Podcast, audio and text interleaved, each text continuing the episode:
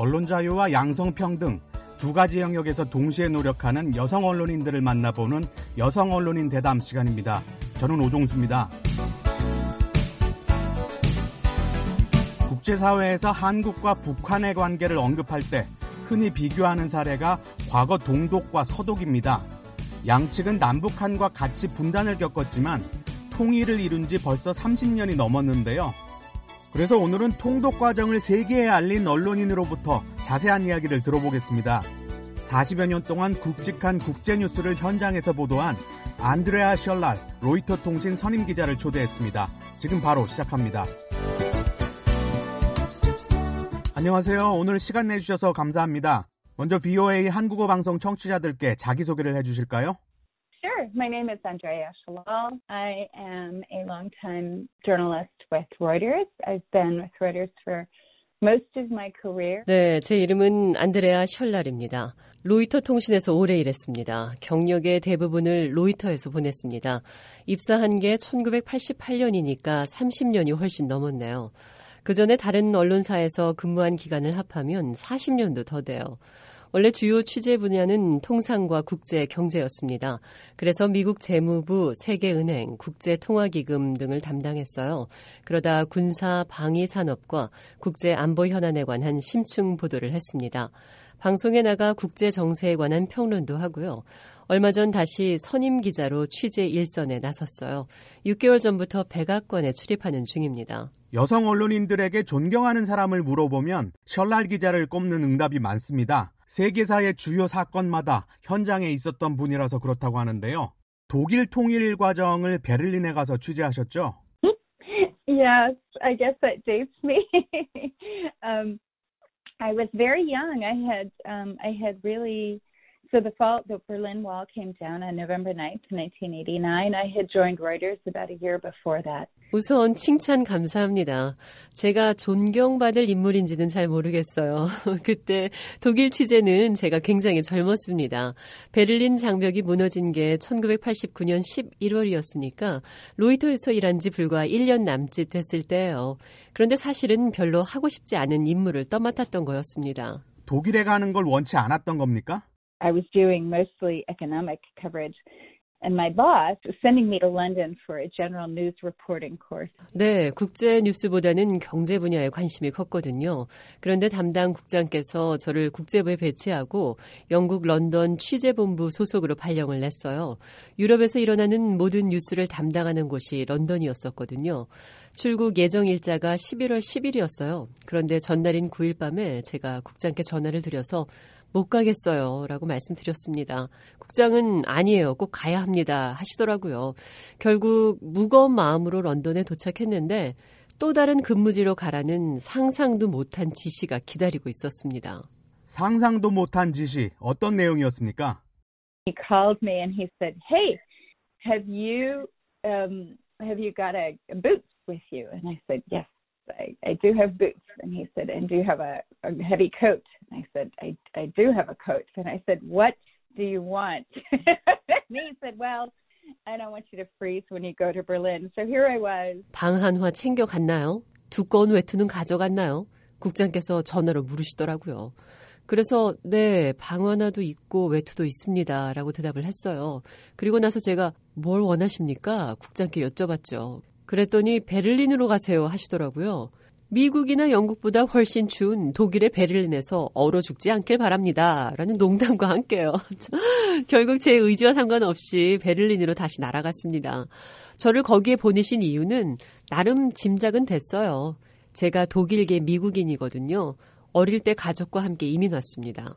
지금은 그때 베를린에 갔던 걸 후회하지 않으시죠? It was absolutely fantastic seat. I got there uh, two, two, three days after the wall came down, and 물론이죠. 당시 취재 임무는 그야말로 환상적인 경험이었어요. 베를린의 동과 서를 가르던 장벽이 무너지고 동독과 서독이라는 두 나라가 하나로 합쳐지는 과정을 제 손으로 제가 쓴 글로 전 세계 타전했으니까요. 베를린 장벽 붕괴는 독일 통일로 이어지는 전조이기도 했지만 미국과 소련이 주도하던 냉전이 끝나는 현대사의 기념비적인 사건이기도 했습니다. 미국이 세계 유일 초강대국 지위를 차지한 시작점이기도 했고요. 그걸 현장에서 보도한 겁니다. 기자 생활 초창기부터 아주 큰 사건을 다루신 거네요. There were massive crowds of East Germans milling in parts of West Berlin who were by and large just in shock. 맞습니다. 동베를린 주민들이 구름같이 서베를린으로 밀려들고 서베를린 사람들이 자유롭게 동베를린으로 여행하는 것 예전에는 꿈도 못 꿀 광경이었어요. 양쪽을 가르는 장벽은 영원히 존재할 것만 같았으니까요.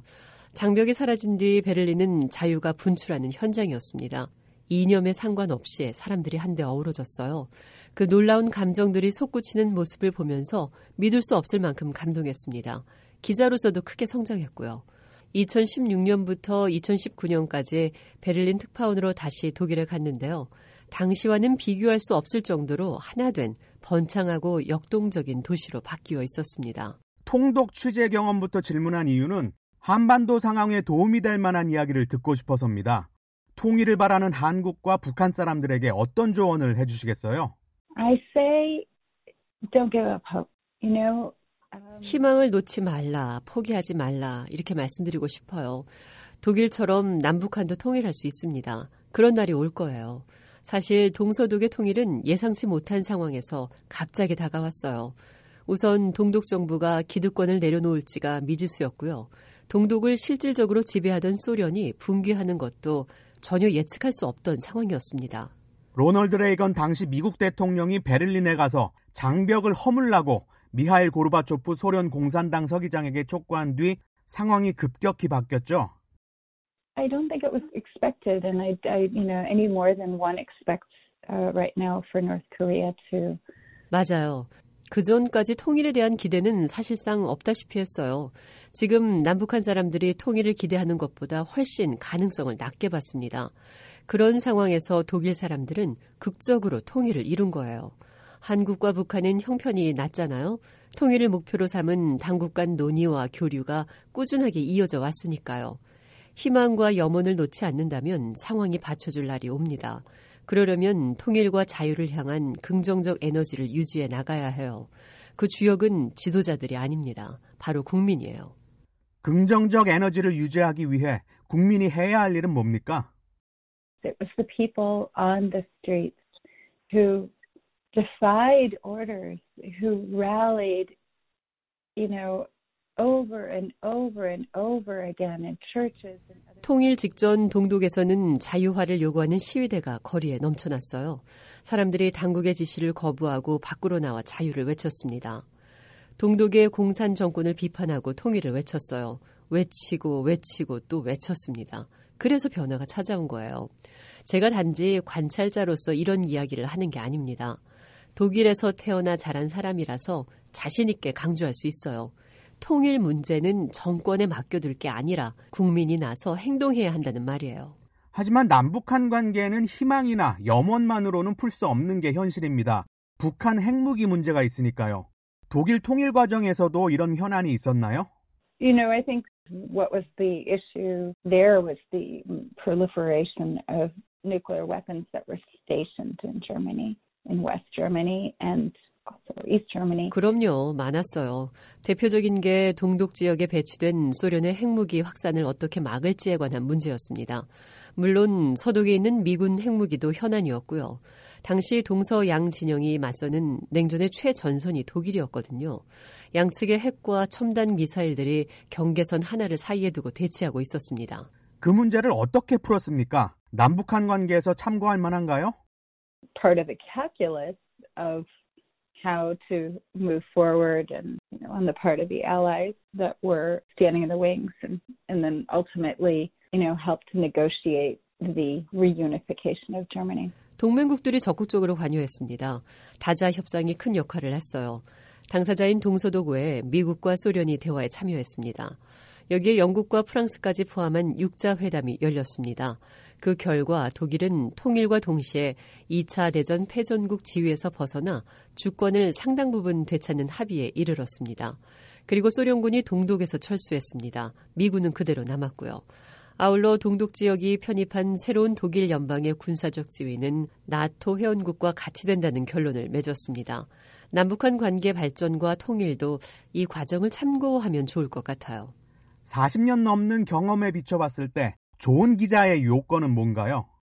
Journalism, you know, it's all about having the skills to uh, understand something that you don't know about and to get smart quickly and find the experts who can help you. 빨리 습득하는 능력이 언론인 역할의 전부라고 할 수 있습니다. 기자라고 원래부터 모든 걸 다 알진 않잖아요. 몰랐던 사실이나 정보를 접했을 때 신속하게 내 걸로 만들어야 합니다. 그리고 도움을 얻을 전문가를 빨리 찾아야 합니다. 그래야 세상 돌아가는 일들을 대중에게 신속하고 정확하게 알려드릴 수 있어요. 그래서 기자는 똑똑하고 눈치도 있어야 합니다. 어떤 사실관계를 집어들었을 때, 아, 이건 말이 된다, 혹은 말이 안 된다, 이런 걸 빨리 판단해야 합니다. 그런 판단이 신속하게 서야 정보를 전달하든 비판을 하든 기사를 쓰는 작업을 할 수 있으니까요. 그동안 언론인으로 활동하면서 가장 좋았던 일이나 아끼는 기사는 뭡니까? Oh, such a hard question. I guess maybe one of the most impactful stories I ever broke was uh, when the CEO of Goldman Sachs hired a criminal defense attorney. 아, 그거 참 어려운 질문입니다. 영향이 강한 보도에 마음이 많이 갑니다. 예를 들어서 2008년 세계 금융위기 즈음에 썼던 기사가 있는데요. 세계적인 투자은행 골드만삭스의 최고 경영자가 범죄 전문 변호사를 고용한 사실을 입수해서 속보로 전했습니다. 해당 CEO가 연방 법무부의 수사 대상이 됐던 거예요. 속보를 낸 시점이 그날 주식시장을 닫기 20분 정도 전이었는데요. 그 20분 동안 골드만삭스 주가가 5%나 빠졌습니다. 시가로 엄청난 액수였어요. 시장 전체에 충격을 준 소식을 제가 전한 겁니다. 그럼 기자 생활에서 가장 안 좋았던 경험은 뭔가요? You know what? Honestly, it's probably too soon to really reflect on it, but January 6th, the siege of the Capitol is something that I think all of us here in 음, 아직 판단하기 이를 수 있지만 최근에 일어난 일이에요. 지난 1월 6일 발생한 연방의사당 습격 사태입니다. 누구의 책임인가 따지기 전에 사건 자체만으로 모든 미국인들에게 무거운 의미였잖아요. 우리 민주주의 역사에 진정으로 진정으로 나쁜 일이 있었다는 걸 누구도 부인 못합니다. 저는 그날 워싱턴 DC에서 진행되는 일들을 총체적으로 취재할 계획을 잡았어요. 백악관 앞에서 트럼프 당시 대통령이 연설하는 일정, 그리고 연방 의사당에서 대선 결과를 인증하는 일정까지 시간대 순으로 따라가면서 보도를 할 예정이었습니다. 그런데 전날인 5일 정부 당국자 여러 명이 저에게 연락을 해왔어요. 취재를 말리더라고요. 그날 현장에 나서면 매우 위험할 수 있다고 말했습니다. 폭력 행위가 있을 걸 예측했던 겁니까? I had gotten sort of dissuaded the previous evening. People in government told me it could be dangerous. I should be careful. 네, 정보 당국 관계자들이 그런 얘기를 해줬어요. 그래서 저는 다른 기자들과 함께 폭동 대응 훈련을 받았습니다. 현장 취재진이 모두 방탄 헬멧과 조끼를 입고 워싱턴 시내에 들어가기로 했어요. 그런데 집을 나서기 직전 다시 회사에서 전화가 왔습니다. 오늘 1월 6일 취재 현장에 나가지 말고 집에서 일하는 게 좋겠다. 이렇게 상부에서 말을 하더라고요. 제가 나이도 많고 하니까 염려해 주신 거죠. 저는 그래도 나가겠다고 했습니다. 먼 발치에서나마 현장을 직접 보도하고 싶었습니다. 그 뒤로 벌어진 일은 우리가 잘 알죠. 트럼프 당시 대통령은 지지자들에게 죽어라, 싸우지 않으면 나라를 잃을 것이다. 이렇게 연설을 했고, 시위대 일부가 의사당에 난입해 대선 인증 절차를 방해했습니다. 저는 그 모든 과정을 지켜보면서 정말 가슴이 아팠습니다. 저도 모르게 심장이 쿵쿵 뛰고 눈물이 흘렀습니다. 언론인으로서 오랜 기간 다양한 경험을 하셨는데 여성이라서 겪은 어려움은 없었습니까? there have been some moments when I was a very young reporter in Cleveland, that internship that I did, I covered a. 아, 네, 말도 마세요. 굉장한 일들이 여러 번 있었습니다. 기자 생활 초창기에 오하이오주 클리브랜드 지역 신문사에서 인턴 생활을 했어요. 어떤 회사의 파업 현장에서 첫 번째 취재를 나갔는데 시위 중이던 남자가 제 뒤에서 제 둔부에 손을 대고 더듬더라고요. 아무렇지도 않게 성추행을 했던 거예요. 그래서 제가 지금 뭐 하시는 거죠? 이렇게 소리를 질렀죠. 그랬더니 움찔하고 손을 내리더라고요. 그 뒤로 유럽에서 일을 할 때도 비슷한 일들이 종종 있었습니다. 지금은 미국의 대다수 직장에서 동료를 대할 때 성별이나 지위와 관계없이 동등하게 존중하라 교육을 하고 있지만 몇십 년 전에는 상황이 많이 달랐습니다. 여자는 기본적으로 남자보다 뒤처지는 존재로 대우했어요. 그런데 지금도 현실을 보면 양성이 100% 동등하게 대우받진 않습니다. 주요 언론사 고위 간부나 경영자급 가운데 여성이 드물잖아요. 인종적으로도 편중돼 있고요. 하지만 예전보단 많이 좋아졌어요. 진전을 보고 있는 것만은 확실합니다. 이제 언론 자유 이야기를 해보죠. 미국 사회의 언론 자유도를 10점 만점으로 평가한다면 몇 점이나 주시겠습니까? Um, you know, the United States consistently ranks lower than you might expect on press freedom. 음, 아시다시피 국제기구에서 평가하는 미국의 언론 자유도는 우리 미국인들이 생각하는 것보다는 낮습니다. 그래서 우리 스스로 점수를 매기는 게 의미가 없다고 봐요. 낮은 평가 이유가 뭔지 살펴보면 세 가지 요소가 두드러집니다. 하나는 일부 정치인들이 언론 매체들을 상대로 조성한 적대적인 환경입니다. 이 문제는 과거 행정부에서 두드러졌는데 이제는 새 정부가 들어섰으니까 좀 달라질 수 있을 것으로 기대할 수 있습니다. 두 번째는 소셜 미디어 상의 무질서입니다. 허위 정보와 음모론이 여과 없이 퍼지잖아요. 그런데 통제 수단은 따라가지 못하고 있어서 문제입니다. 마지막 세 번째는 지역 언론의 쇠퇴입니다. 경제 악화가 맞물리면서 지역 신문과 지방 방송들이 하나둘씩 도태되고 있어요. 얼마 전 볼티모어 선과 시카고 트리뷴 같은 신문들이 해지 펀드에 매각됐잖아요. 이 세 가지 난관을 어떻게 극복하느냐가 우리의 언론 자유가 더 발전하는데 관건이라고 생각합니다. 갖가지 문제점들을 짚어주셨는데 이런 상황에서 미국의 젊은이들이 언론계에 뛰어들어도 좋다고 보십니까? Absolutely, absolutely. You know, we're going to need journalists. We're we're we we need people. 물론이죠. 어려운 상황일수록 패기 있는 언론인들이 많이 필요합니다. 민주주의를 지켜가려면 자유 언론이 필수적이기 때문이에요.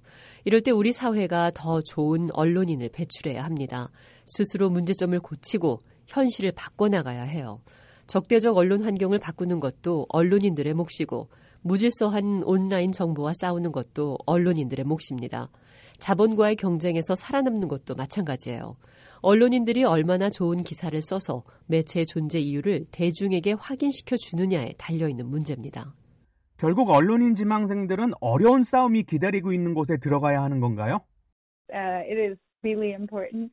And it's also incredibly, immensely rewarding. I mean, the things that I've gotten to do in my... 아니에요. 언론계는 보상도 큰 곳입니다. 언론인들은 평범한 직장인들이 아니잖아요. 봉급이나 수당을 받는 경제적 보상 외에 우리 사회를 더 좋은 것으로 바꾸는 보람, 그리고 독자들 대신 뉴스의 인물들과 만나는 특권, 이런 것들을 누립니다. 게다가 보통 사람들이 쉽게 갈 수 없는 곳들도 기자들은 취재 목적으로 갈 수 있잖아요. 보통 사람들이 쉽게 갈 수 없는 곳 어디까지 가보셨습니까? Uh, you know, went in a submarine below the Arctic Circle in the Arctic, fly around the desert in a Super Hornet. 잠수함을 타고 북극해도 가봤어요. 미 해군 주력 전투기인 슈퍼 호넷을 타고 사막 위를 날기도 했습니다. 이런 경험을 어떤 직업에서 할 수 있겠어요?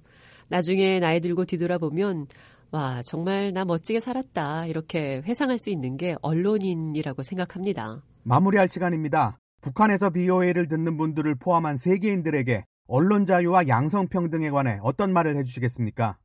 I think it's incredibly important that we remain vigilant. Young, I'm German originally, and so growing up German in the aftermath of World War II and the Holocaust. 경각심을 유지하는 게 무엇보다 중요하다고 생각해요. 저는 독일에서 태어나 어린 시절을 보냈습니다. 독일은 2차 대전 직후 분단된 패전국이었어요. 언론 자유와 양성 평등이 한참 모자란 상황이었죠. 그러나 결국 통일을 이루고 사회 각 방면의 발전을 일궜습니다. 국민이 깨어 있었고 경각심을 갖고 있었기 때문이에요. 북한, 그리고 한반도에서도 똑같은 일이 일어날 수 있습니다. 언론 자유와 양성평등 두 가지 영역에서 동시에 노력하는 여성 언론인들을 만나보는 여성 언론인 대담. 오늘은 안드레아 셜랄 로이터 통신 선임 기자와 이야기 나눴습니다. 지금까지 오종수였습니다.